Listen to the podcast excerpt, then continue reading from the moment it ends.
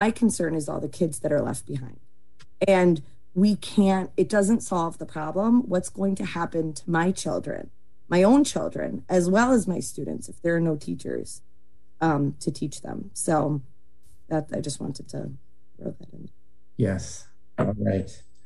Well, unfortunately, we're out of time. Thank you so much, Adam, and thank you so much, Brita, for joining us on KBOO. Uh, I also want to thank our engineer. Thank you to our audience for tuning in. Um, this is Stephen Siegel. You've been listening to Labor Radio.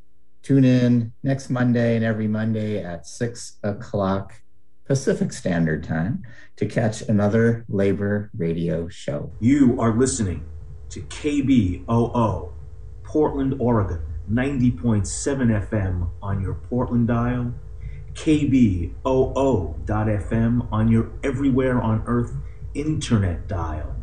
Stay safe, stay sane, stay tuned. KBOO, the best in community radio. Baby, you understand me now. If sometimes you see that I'm mad,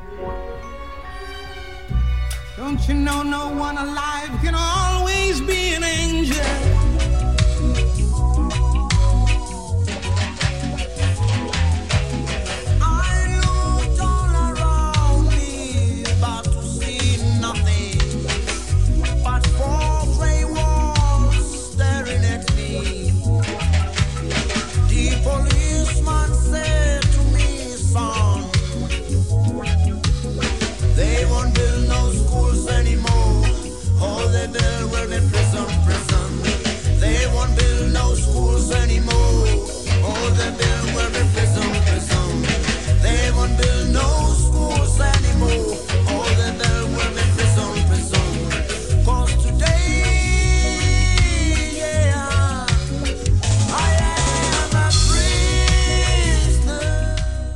Hi, greetings and welcome to Prison Pipeline, airing from the studios of KBOO Portland. I'm your host, Adam Carpinelli. Prison Pipeline presents a unique perspective of the criminal justice system, addressing the root causes of crime and broadening understanding of the institution of incarceration. And today we're here with Eddie LeShure, an Attica brother. How you doing today? I'm doing great, Adam, and thank you for having me. We'll appreciate it. And probably some people listening might not know what that means to be an, an Attica brother. So please elaborate. Well, what it means is I'm a survivor of an uprising that happened in Attica Prison in upstate New York uh, just a little bit over 50 years ago. I was an inmate there as a result of an arrest on a drug situation, and I was sent there.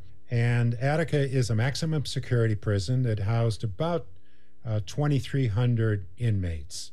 And in the prison, uh, there was, over a period of time, an increasing tension and frustration about the way that we were being treated. And as inmates were making an effort to reach out to the outside, to organizations like the National Lawyers Guild and various congresspeople and senators and whatnot to try to address horrific conditions and honestly, a lot of racism. The majority of the inmates were black and brown, all the guards were white and uh, so it got really bad. And then there was just a spark that set off this uprising on September 9th, 1971. About half of the prisoners in the facility took hostages. There were, I think, 38 hostages, as I remember, and held them through the 9th, the 10th, the 11th, the 12th, and the 13th. There were negotiations with the Commissioner of Corrections, and uh, there were outsiders that came in as observers, including William Kunstler, who was a very famous activist attorney at that time, and others.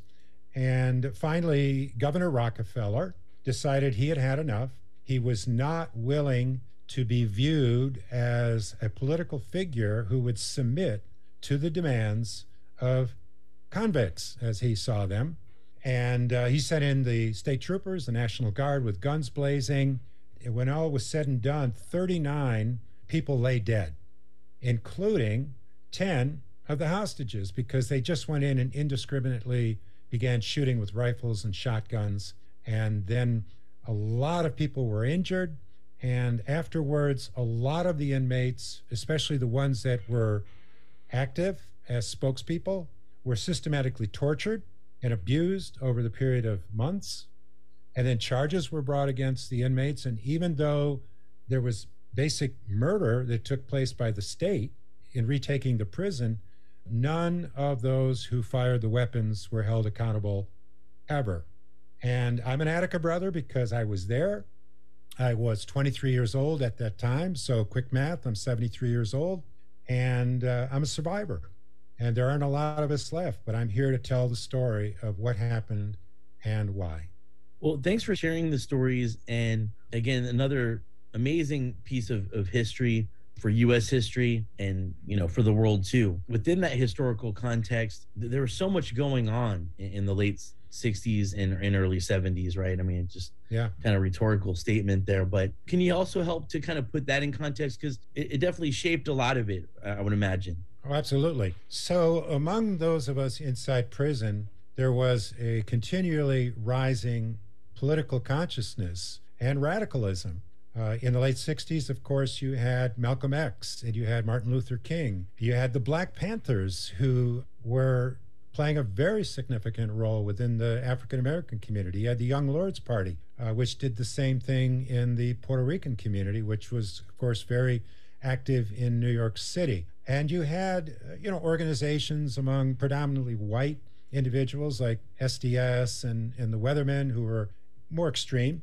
All this stuff was going on. The Vietnam War was happening. There was the civil rights movement, the women's movement.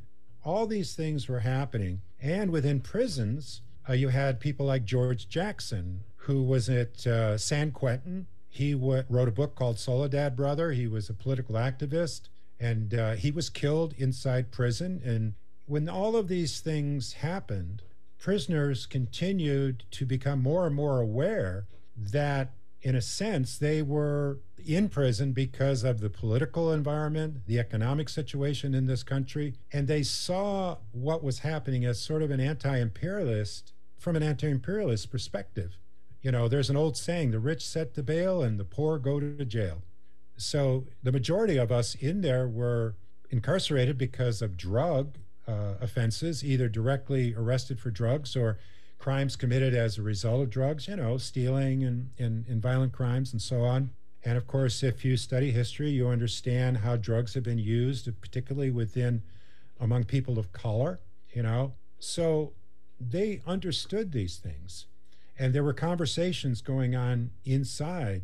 And there was dialogue between members of people who identified as Black Panthers and Young Lords. And there was a very prominent white inmate named Sam Melville who was sent to prison because of crimes that he committed against the state.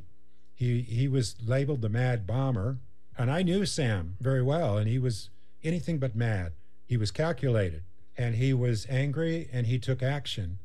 And so he's there. And so all of this stuff was happening inside prison. So when the uprising happened, one of the things that the prisoners understood was that they had to come together you know, the old divide and conquer rule. When I showed up to Attica and I was went through my initial interview with the deputy superintendent, superintendent is just a euphemism for warden, right? One of the first things he said to me, and those who are listening can't tell that I'm Caucasian, right? So he said to me, listen, you need to stay away from the blacks and, and the Latinos. In fact, I don't think he called them Latinos. He just says, you just need to stay away from the blacks because if they want to hang out with you, it's only for the wrong reasons. They're just trying to get something from you. You're going to regret it. Best stick with your own kind. So right there, he's trying to separate and divide and create, you know, fear. And we saw through that. And when one of the things that was key is that black, brown, and white prisoners and Native American prisoners came together and coalesced when the uprising happened and said, listen, we're going to make demands. We're going to stand together, make our voices heard, and let the world know that when you oppress us and keep pushing us down, we're going to fight back. And one of the slogans that came out of that whole event was Attica means fight back. Right. And people are still fighting today for they prisoners' are. rights and, and, and inside and not a lot's changed, Adam. You yeah. go into Attica now. If I went back there, God help me, if I went back there today, it probably wouldn't be much different than when I went in there in November of 1970. Yeah, can you talk more about how those things were crystallizing and, and kind of what what that organizing looked like kind of leading up to the Yeah. the main you know the main events if you will to the uprising Well, one thing that's helpful is if uh, to understand is that as a maximum security prison, Attica was actually four prisons. There were A, B, C, and D yards, and everything was very segregated. So, Adam, you could go in and be housed in A yard, and your brother could be in B, C, or D yard, and you wouldn't see him for years, you know, because you're so separated. Well, one of the things that happened is everybody has a job when you go in there and I was uh, my job was in the school. I was a teacher. That's because I had some college background. Well, the school was actually kind of a, a like a correspondence. It was a cell study thing. So people turn in lessons, I correct them, send them back. They work in their cell, they send them back, and so on. Because we weren't meeting in classrooms, except for two classes. One was a language class that was led by this guy from France, and the other was a sociology class that was set up as a showpiece by the warden because one of the guys in there had taught at Skidmore College. He was actually a sociology professor and he had gotten busted on a drug rap. And so they said, Oh, we'll set up a sociology class in a classroom. Well, what happened is this enabled prisoners from the different yards to come together. So your brother, for example, or that Black Panther leader who's in B yard, and the Young Lords leader who's in C yard, and this guy in A yard, all these people who were doing all these things could come together and sit in a classroom with no guard, because it was supposed to be a sociology class, right? And sit and have conversations about, hey, did you get so get to so and so, and what's going down in B yard, and what happened to here, and how come they beat up this guy, and you know all the stuff that's going on. So when the uprising happened and everybody's out in the yard, automatically there was sort of a, a cell, if you will, or a group who had already been, been communicating. You also had black Muslims in there. And back 50 years ago, black Muslims didn't view whites the same way they do now. We were the devil. And yet in that room, in that, and, and by the way, I the sociology class got assigned to me because that other guy, his name was Bill Coons, he got paroled. So they put me in charge, right? In that class, black Muslims looked at me as their brother.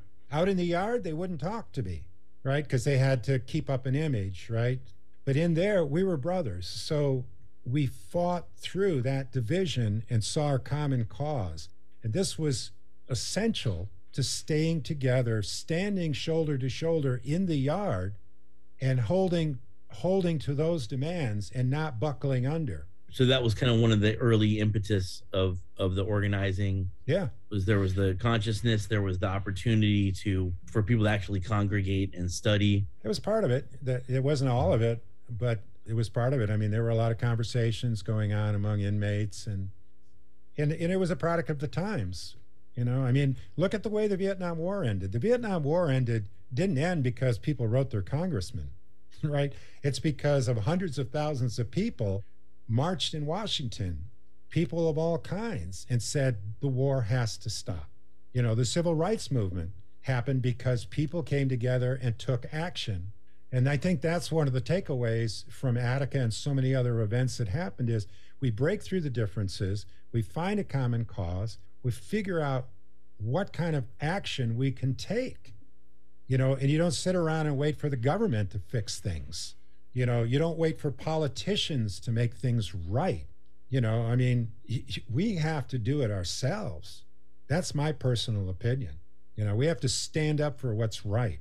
So can you talk a little bit more about what led up to the the uprising and then from there actually just talked about kind of the nuts and bolts of what happened i'd love to hear if there's any even if you have any particular memory or anecdote that just has always maybe stuck out for, for you or, or with or, or you know am- amongst various folks you were in, involved with Well, leading up to it, I mean, I've already talked about a lot of the things. I'm not. I'm not sure w- what else to add. I mean, uh, you know, as I reflect back, honestly, Adam, I have a lot of bad memories. You know, and going through this commemoration that recently occurred by the Attica is All of Us committee, which I know you want to highlight, it was difficult for me because uh, you know it put me right back in there, and I had and I had re-experienced a lot of trauma. I was subjected to beatings and threats. And um, yeah, you know, it's it's not always easy to talk about. But I, I will say this for full transparency I was not actually in the yard. What happened was, and this is a bit anecdotal, I was involved because of some of the organizing I was doing. The warden got wind of it and threw me in what's called punitive segregation, or is commonly referred to as the box or the hole. So I was thrown in there about three weeks prior to the uprising. So I was actually in there when everything happened. And it was afterwards that they pulled me out. And then I was subjected to um, to the physical abuse and, and the mental. And I ended up actually spending five months in, in the box total. And then they try to interrogate me and, and everything. But here's an interesting story. So I go, they they bust me right, and they I had to like a trial so I go in front of the warden, or actually the assistant warden, and they said, okay, they wanted all this information. What's going on? Who's doing this? Who's doing that? And I wouldn't tell them anything. I was really uh, full of myself and just very defiant. And he says, well, I'm going to give you 30 days, punitive segregation, 30 days, loss of good time. And he says, what do you think of that? And I looked at him and I said, 30 days? I can do that standing on my head. And he said, well, I'll give you another 30 to do standing on your feet. That'll be 60 days. You know, sometimes I've got more guts than brains, Adam. But uh, but that probably saved my life because when they came in with the guns blazing and the assault, uh, they very clearly targeted certain individuals, like Sam Melville, who I spoke of earlier. They made sure he was dead. There was a young man by the name of L.D. Barkley, a young African American man from Rochester, who, if you go back and watch videos, uh, that came from that event, he gave this really fiery speech. And I'm sure that was, that signed his death warrant. They made sure he was dead.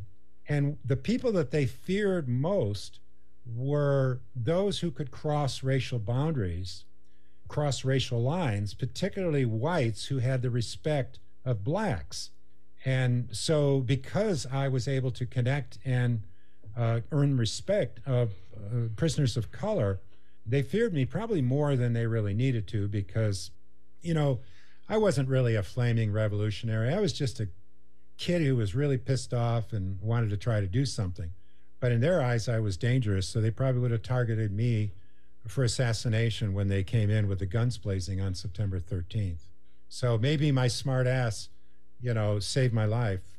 You never know. I mean, when you talk about what happened during the yard, this is a very involved conversation. And I, I, invite people to go to the Attica is All of Us website because there were panels, there were events done, there's interviews, there's a lot of information. If they really want to know what happened 50 years ago, that's the place to go. Attica is all of us dot, I think it's dot com. Uh, just Google it. Uh, for folks tuning in, you're listening to Prison Pipeline, airing from the studios of KBOO Portland. We're here with Eddie LeShure, an Attica brother, survivor of the Attica uprising. And yeah, th- so we're commemorating Attica uh, here in 2021. Uh, it's been 50 years, and it's this vivid memory for for many people who are the obviously the survivors, including yourself. But also, it's uh, seems to continue to be this uh, if I can call it maybe a beacon of hope in, in some ways, the, the symbolism uh, around that for uh, community organizing and the way it, it, it, obviously sticks out because it's one of the, I mean, there's plenty of different examples of historical prison uprisings and insurrections, if you will. Attica being one of, one of the, the most well known, but they're still far and few in between. And it seems like that that still resonates a lot for mm-hmm. people. So so what do you, what do you think about that, and how how is that reflected in in the commemoration committee's work um, in the last year or so? Well, I you know when we did our panels that uh, were, were part of the commemoration, the events that we had last week, one of the brothers summed it up very well, and he said that there's no doubt in his mind this is going to happen again. Conditions have not gotten any better, and you know, you can only oppress people for so long and treat them like animals before they finally take a stand and say enough is enough. And here's the deal it's not just the inmates who suffer. You know, it's the employees in the prison. I mean, it's hard to find, from some perspective, it's hard to find sympathy for the guards, but not all the guards treated us badly. And there's other employees. And let's remember 10 of the hostages were shot to death. So it creates problems for everybody associated with the prison system. Plus, when we get out, you know, we've never been rehabilitated. I went into Attica on a drug charge. There was no program for drugs, nothing. AA came in and held their meetings, you know, but, you know, there's no rehabilitation in most of these facilities. And you don't come out with skills in, in many cases that they, pro, you know, they don't provide programs in most places. So you come back in the community with the same problem, the same conditions in the community that created the problem in the first place. So it just keeps going on and on and on. And the families suffer, the whole community suffers. It's a huge problem. And I don't know the numbers, you can look them up, but I think we have the highest proportion of our population imprisoned than any company any country in the world. You know, it's it's crazy. And it doesn't work. And then more and more prisons have become privately owned and and one of the problems is the the the prison uh, unions. You know, they stand in the way of progress being made because they they'll send the message, well, we're just coddling these guys and these women because remember, women are in prison too. So you know, it's a huge problem, and for most Americans, they just shut it out. But we're coming back in the community. Fortunately, when I came back out, I was eventually able to address my I mean, I was shooting heroin before I went in. I didn't shoot heroin when I came out. But that's no thanks to the prison system. That was work I had to do on my own, right? But if I hadn't addressed that, I, would be out there doing the same thing that I went in. So it's not like it's out of sight, out of mind because we're back out in the community. And, you know, the problem persists. Yeah. Can you talk a little bit about how that affected people's incarceration at that time. You know, there was this this uprising, this amazing event. It was national, international news, and then and then you know people continue to serve their time. Um, what, what might be some some follow up in your case, and or other other people you might have still uh, kept in contact with, for example? Yeah. Well, one of the big things is we're all traumatized, you know, and trauma is something that doesn't go away and I was unable to really find recovery from addiction until I addressed my trauma.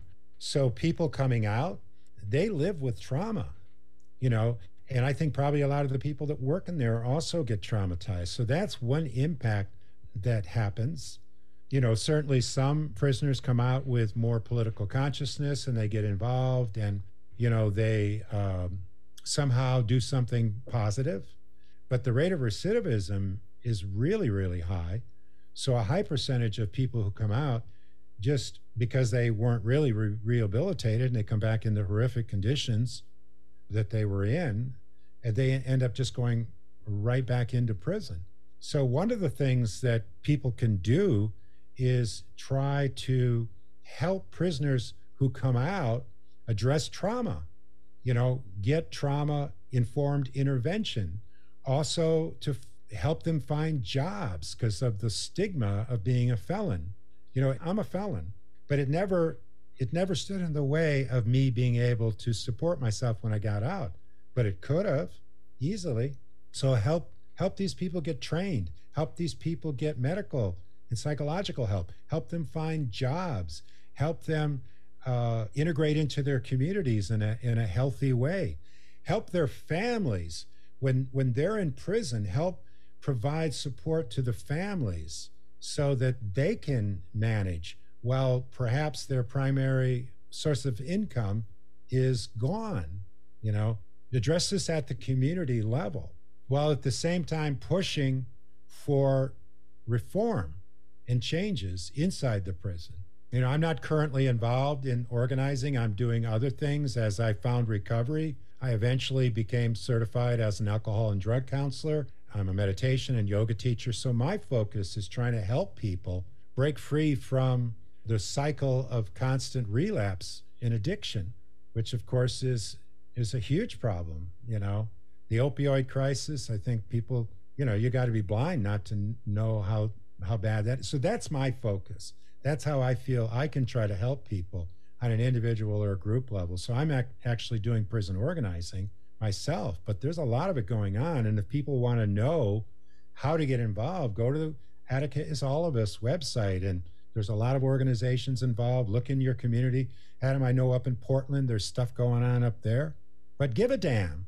Give a damn. Right. And it looks like there's a pretty easy way, even for folks to join the coalition too, if they're Yeah. with the other organizations. Actually, when you look at, at the list, and again, the website is Attica is all of us.org. And when looking at the website and the list of coalition partners, which I'm sure helped to build that that amazing event that you were talking about, it's almost like the kind of a team of everybody who's doing really amazing work around you know mass incarceration prison industrial Mhm. complex political prisoners prison abolition and i know you meant you mentioned that you had intersected with some really amazing people in there too um Yeah, yeah. Well, I want to give a special shout out to the National Lawyers Guild.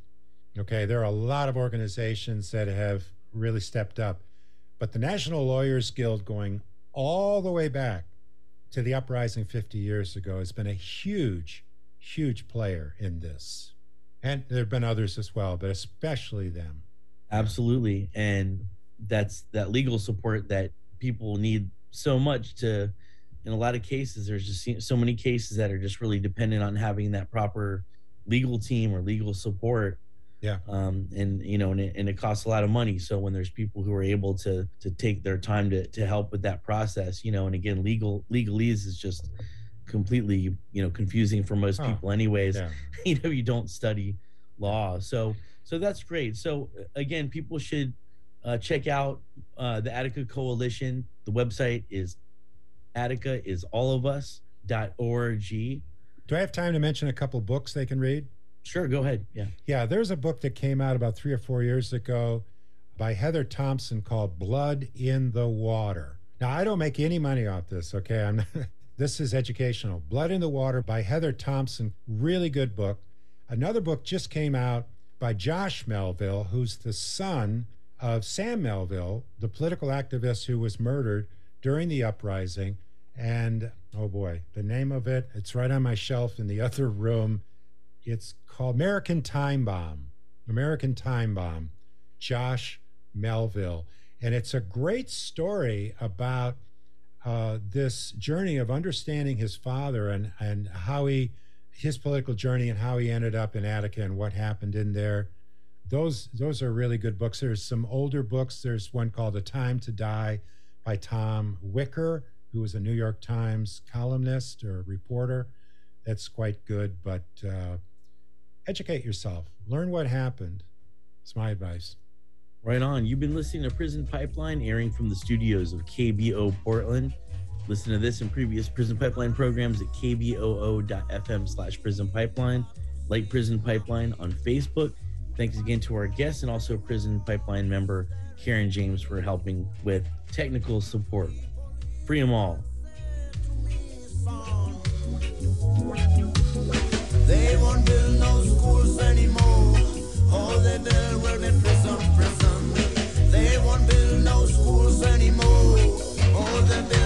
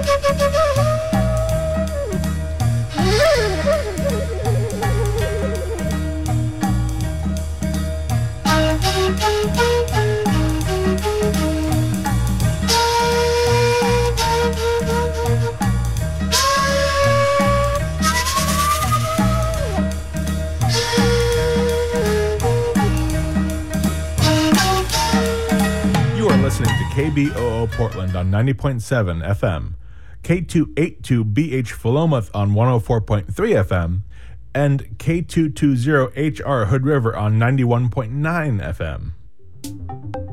KBOO Community Radio is hiring for a web and new media coordinator. Our web and new media coordinator is responsible for KBOO's website and social media accounts. Applicants should have experience administering a CMS such as Drupal and experience administering a MySQL database, including backups and queries. For a complete job description and instructions on how to apply, visit kboo.fm slash employment. Applications are due by November 17th. KBOO is an affirmative action and equal opportunity employer.